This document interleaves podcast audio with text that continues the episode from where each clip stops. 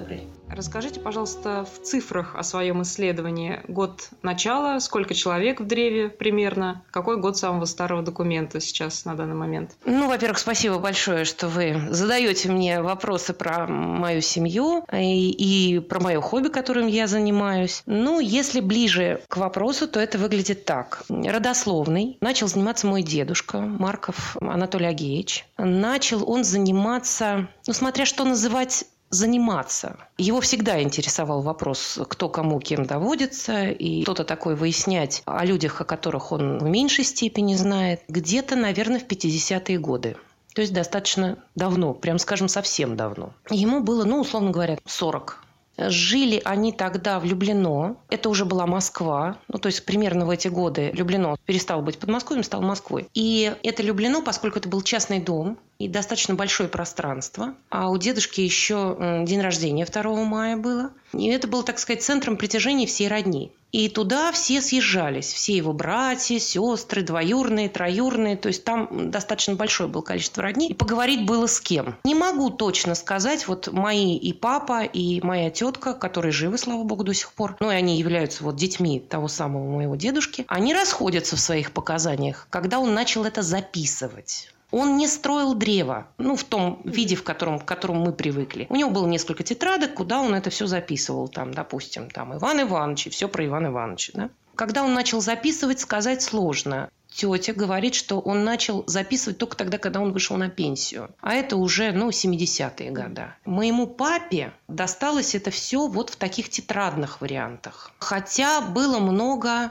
писем от дедушки оставшихся. Он вел какую-то переписку с родней и задавал, видимо, какие-то, ну, не видимо, а точно задавал вопросы. Ну, кто-то на них отвечал, кто-то нет. Во всяком случае, когда я спрашиваю, почему есть какие-то пробелы, да, вот, ну, у папы сейчас спрашиваю, он мне все время говорит, что, ну, ты же понимаешь, жизнь была своеобразная, и не все, скажем так, хотели отвечать на эти вопросы. Документы какие-то были или именно вот им тетради, воспоминания, ну, там а документы о рождении дореволюционные были? Документов было мало, если не сказать крайне малое количество, но было много фотографий.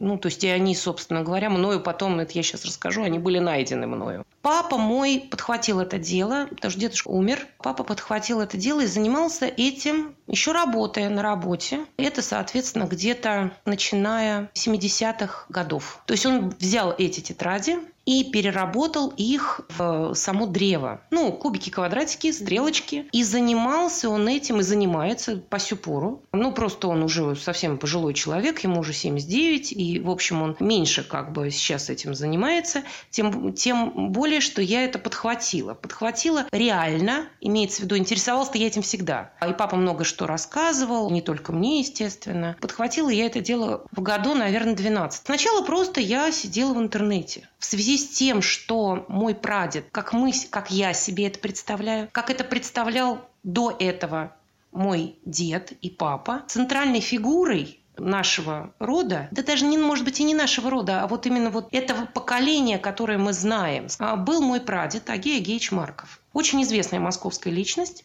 очень известная.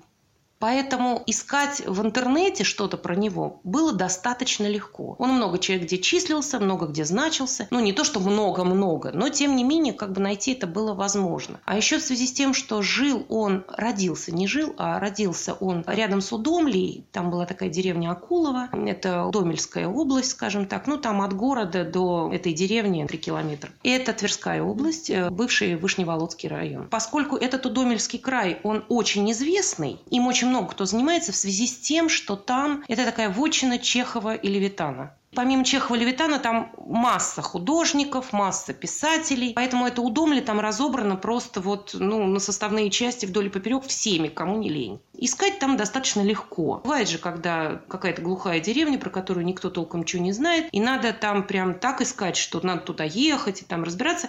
То есть я достаточно долго занималась это, этим, просто сидя в компьютере. Mm-hmm. И очень много чего нашла в компьютере, и это распечатывала, привозила папе, он был очень вдохновлен этим. Он читал про всех этих художников, которые, в общем, к нам-то особо. Но тем не менее. А в связи с тем, что вот этот вот Марков Агей Агеевич, мой прадед, так получилось, скупал достаточно большое количество там земель и И как раз хотела вас перебить, просить рассказать про Геогейча. Ну, по крайней мере, вот то, что вам удалось найти. То есть самое первое, что мне интересно, я думаю, слушателям тоже будет интересно, это кто первый, собственно, его нашел, узнал, да, или там четко определил его даты жизни. Во-вторых, каких-то больше подробностей, то, что вы уже заинтриговали.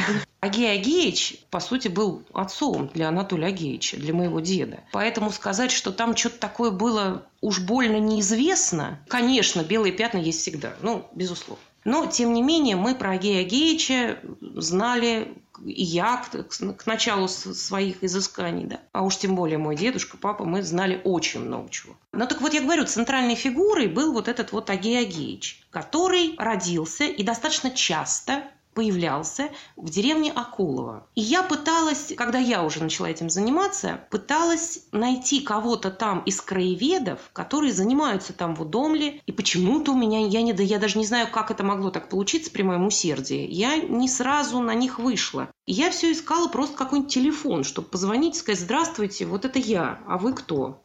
Совершенно случайно, значит, я нашла телефон хранителя, Чудинов Леонид Иванович, по-моему, хранителя школьный музей. Значит, есть там такая деревня Островно. И там сохранился, сохранилась школа в том виде, в котором она была дореволюционным. Там музей сделали из этой школы. И телефон этого хранителя. При этом, поскольку я работала на ВДНХ, я понимаю, что хранитель это может быть кто угодно. Это может быть одновременно и экскурсовод, который этим занимается, да, и просто сторож. То есть я звонила вот на деревню дедушки. Я ему позвонила. Милый совершенно дедуля, который поднял трубку. Он оказался сторожем, но таким неравнодушным. Поэтому я ему все это как-то очень коротко сказала, что вот хочу кого-нибудь найти. Курировал на тот период этот музей очень известный Тверской краевед ну, он живет в Удомле и был даже какое-то количество времени тому назад мэром этой Удомли. Такой Подушков или Подушков Дмитрий Леонидович. Этот вот э, хранитель мне сказал, что я передам ваш телефон, не волнуйтесь. Я про этого, он мне назвал фамилию этого Подушкова, Димы Дмитрия Леонидовича. Я, естественно, в интернете все про него посмотрела, все нашла, и тут же нашла все сайты. Тут у меня прям глаза открылись. То есть я всех нашла, все увидела. Почему до этого не получалось, не знаю. Короче говоря, и этот Дима мне позвонил прям под Новый год в 2012 году. В общем, счастья моего не было предела. Вот. Он сказал, что прекрасно, замечательно, я так счастлив, что я вас нашел, что мы все про вашего, значит, Агея Геича, ну, не все, но кое-что знаем, а вы, наверное, знаете еще больше, поэтому вот вы приезжайте, расскажите, там, ну, все понятно. Он очень неравнодушный товарищ. Он издает свою газету, там у него такая газета есть «Голос Удомля». В Фейсбуке есть. То есть он там печатается широко. И очень много ведет краеведческой работы. Его там знают все. Летом, соответственно, уже 13-го, мы туда собрались такую экспедицию на три дня в Удомлю, сказали гостиницу. Причем тут вот как раз появляется в моем рассказе моя дочь Полина. У меня двое детей. Вот младшая Полина, она была в этот момент как бы со мной на даче, ее, с ее подружкой там еще. В общем, короче говоря, я вместе с этими двумя девицами мы поехали в эту Удомлю. Это достаточно далеко. То есть это был такой, в общем, процесс. Нас встретил этот Дима. Как потом оказалось, остальные краеведы страшно на меня обиделись. Почему не к ним? Ну, это уже был потом. Вот, потому что, ну, естественно, любая информация, это всегда для них интересно, но люди этим живут. Дима нас провез по всем этим чеховско-левитановским местам. Ну, то есть он нам сделал такой полноценный весь обзор всего этого Удомельского края. Ну и, собственно говоря, потом начались привязки уже к... На следующий день уже начались привязки к Агея Геичу Марку. И мы поехали в эту деревню Акулова. Доехали до этой деревни Акулова. Ну, ну деревня деревня, одна улица. Упирается все это в озеро Удомлю. Улица эта. Мы доехали до конца этой улицы, постояли около этого озера, покурили.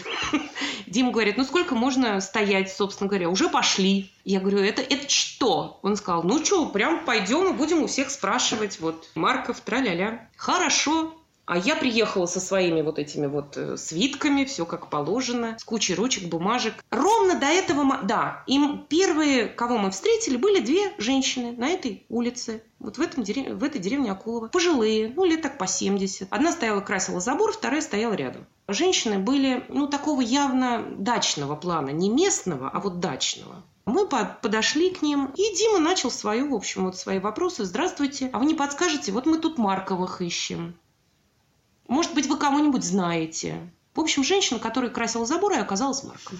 Прямо сразу. Вот ровно до этого момента моих девочек, с которыми я поехала туда, это интересовало, конечно, ну, от большой любви ко мне, видимо, да? Но как-то так очень виртуально, скажем так. А когда они лицом к лицу столкнулись с этим ответом, что вот Маркова это я, все, они забросали все свои гаджеты, и, в общем, короче говоря, они как-то так реально вни... начали вникать. Ну, в общем, мы обнимались, целовались, значит, фотографировались, все как положено. Причем, значит, Галина Санна, это вот та самая Маркова, которая, ну, потом-то мы с ней уже и неоднократно разговаривали, но это было самое начало. Мы стояли, разговаривали первые минут, наверное, 40. Она так и стояла с этой банкой в руках. Мы были совершенно обалдевшие, естественно, вот от такого вот. Она живет в Москве благополучно, она просто туда приезжает в это Акулово на дачу, но это вот так получилось. Угу. Оказалось, что в этой деревне Акулова очень много осталось всяких, ну, родни там какой-то. То есть это Акулово не было покинуто Марковыми окончательно. Там она нас взяла за руку и повела еще, так сказать, к одному человеку, такой Шепелев Владимир Иванович. Пожилой тоже уже совсем был. Он, к сожалению, уже умер. Он неохотно с нами беседовал, но именно он сказал главную вещь, которая потом послужила толчком для достаточно серьезной части моего исследования. Оказалось, что, во-первых, родовая деревня не Акулова, а, соседние мосты. Во-вторых, для нас именно на тот момент именно Марков Агеагеевич был, ну, скажем так, первым человеком, который вышел в люди, ну, будем это так называть. Он приехал в Москву мальчиком, служил просто мальчиком в ресторане на Курском вокзале. Там, ну, это длинная а такая... он родился, в каком году? Это тоже интересный момент, потому что кто-то говорит, что 57-й, кто-то говорит, что 61-й, 1800. Mm -hmm. Ну, в общем, это 60-й год, условно говоря, да?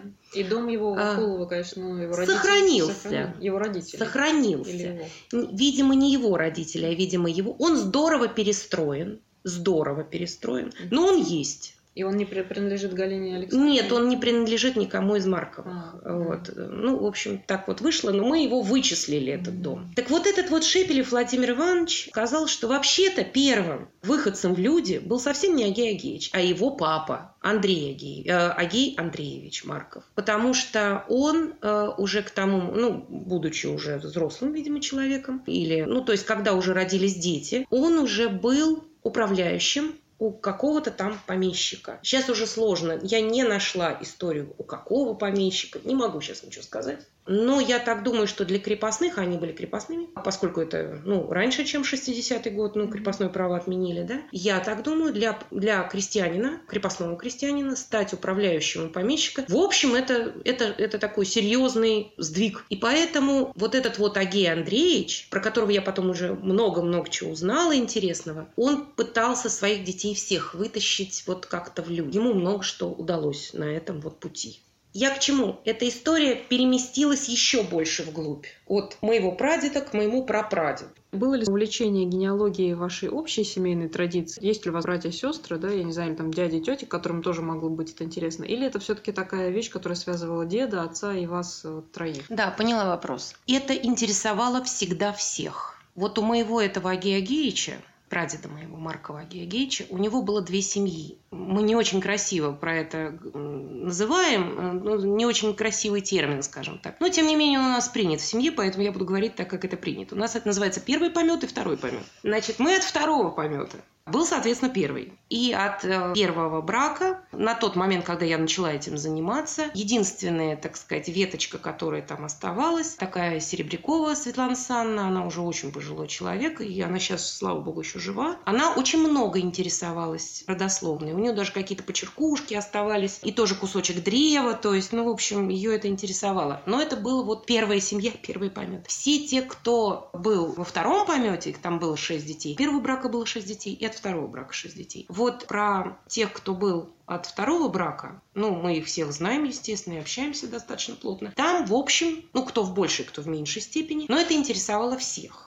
Во всяком случае, перед тем, как поехать первый раз в Удомлю к Душкову Дмитрию Леонидовичу, я собрала всю эту гоп-компанию, ну не всю, но достаточно много народу собрала. Поехали в Ферсановку, там, где живет одна из моих теток, будем так говорить. Мы там все собрались, это тоже частный дом. И я сказала, что, значит, вам, товарищи, деваться некуда, я включаю диктофон. И, пожалуйста, вот 4 часа сплошного текста. Вот мы будем разговаривать, я все буду записывать. Ну, какие-то сначала были мои наводящие, естественно, вопросы. Но они там так разошлись, что остановить было достаточно сложно. Поскольку вот эта вот тетя Катя, ну, буду я ее так называть, она была дочерью дочери Агея Агеича. Там было пять братьев, один из которых мой дедушка, и одна сестра. То их мама жена Георгиевича, Сан Васильевна, она жила достаточно много со своей дочерью, ну так получилось. И поэтому фотографии, документы, вещи в основном осели там. И вокруг этого было много разговоров и показов, и, в общем, это, что я много чего фотографировала, естественно. Короче, в Удомлю к Дмитрию Леонидовичу Подушкову я приехала уже наполненная всем, чем только можно. Более того, ну, у них же у всех есть дети, это мои ровесники, мои троюрные всякие братья и сестры. Поскольку мне, у меня у самой фотографии было мало. Вот фотографии были как-то у них у всех. И я всех заставила, в общем, все это сканировать, все это мне пересылать, все это подписывать. Надо отдать должное, мне не отказал никто.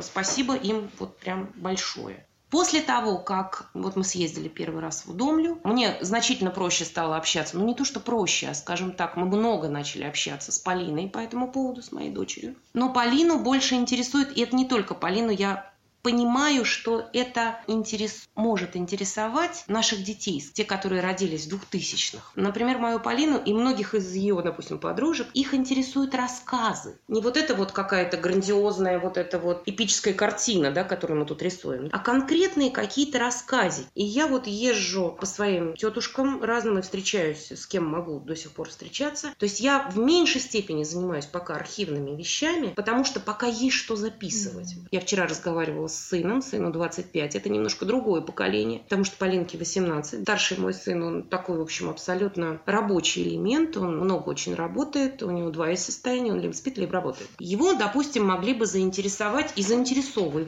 как правило, более практические вещи. Например, связанные с наследствами, с деньгами. То есть вот тут он готов ездить где угодно, встречаться с кем угодно, требовать ответа от Лубянок, от юрколлегии и от прочих всяких разных, где вот, вот ну, в хорошем смысле слова, естественно. Поэтому то, что мои дети этим интересуют, абсолютно с разных точек зрения, меня это очень радует. А потом но мне же тоже хочется это кому-то рассказать. Безусловно, это интересует там моего папу, да, моих теток всяких разных. Они очень хорошо к этому относятся. Когда я им звоню и что-то там рассказываю, и они в свою очередь там что-то вспоминают. К сожалению, очень тяжело бывает. Они такие все фольклорные элементы. Поэтому отсоединить вот уже какие-то выдумки от реальной жизни достаточно сложно. С помощью Дмитрия Леонидовича меня нашел еще один из троюрных моих братьев. Он сейчас живет в Ленинграде. Это вот как раз первый помет то есть он точно так же сидел в интернете и искал, нашел этого Подушкова, тоже ему туда же, значит, позвонил. А Подушков сказал, мне ваши Маркова уже,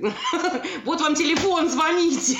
И он мне позвонил, этот Володя, значит. Я как раз была, кстати, у родителей, тоже что-то там разбирались на эту тему. Мне позвонил, значит, этот Володя. Он, он сохранил фамилию, он Марков. В общем, дело закончилось тем, что если бы мы жили в одном городе, мы бы сидели друг у друга на кухне с утра до вечера, естественно. Очень интересная личность. На следующее лето мы запланировали уже поездку в эту удомлю вместе. Он из Ленинграда, а я соответственно, из Москвы. Опять же, с Полиной мы все поехали, мы все перезнакомились. Потом я ездила к нему в Ленинград. На сегодняшний день у нас уже столько материала, и столько вообще всяких записей и у него, и у меня, что я бы хотела, и это совместное наше желание с Володей, в общем, это все издать в каком-то виде, в каком угодно. Потому что вот пока мы знаем, мы знаем, после нас это будет еще сложнее как-то восстанавливать все. Если вообще кто-то захочет вот так фундаментально этим заниматься, может и не захотят. Поэтому Володя очень хорошо пишет, он издает собственные книги по истории Ленинграда, по, ну, в общем, он, он такая очень известная там тоже личность. Пишет он, в отличие от меня, гениально.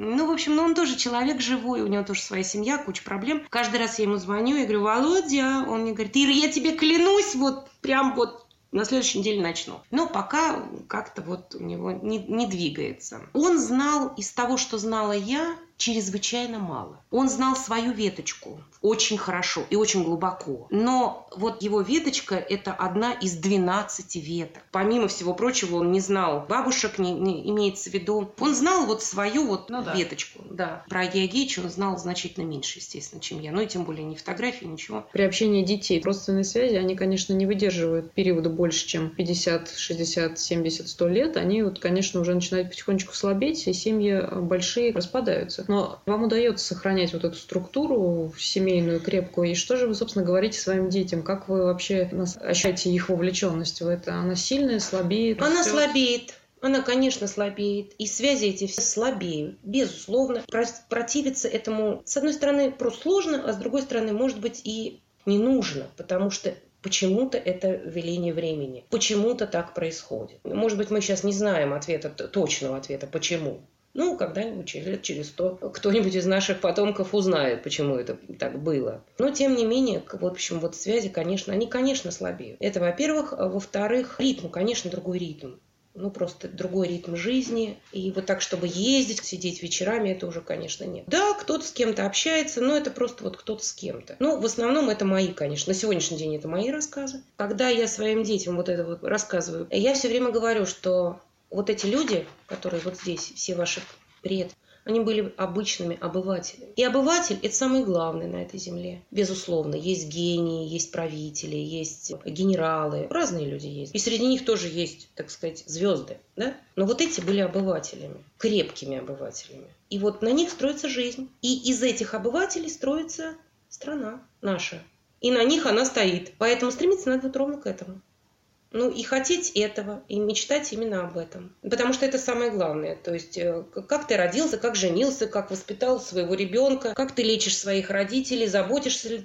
Это самое главное. На мой взгляд, именно этому вот в данной конкретной ситуации учит моя родословная. И я очень рада, что, если это кому-то в голову влезет. Спасибо большое, очень интересный разговор. Очень была рада. Спасибо большое.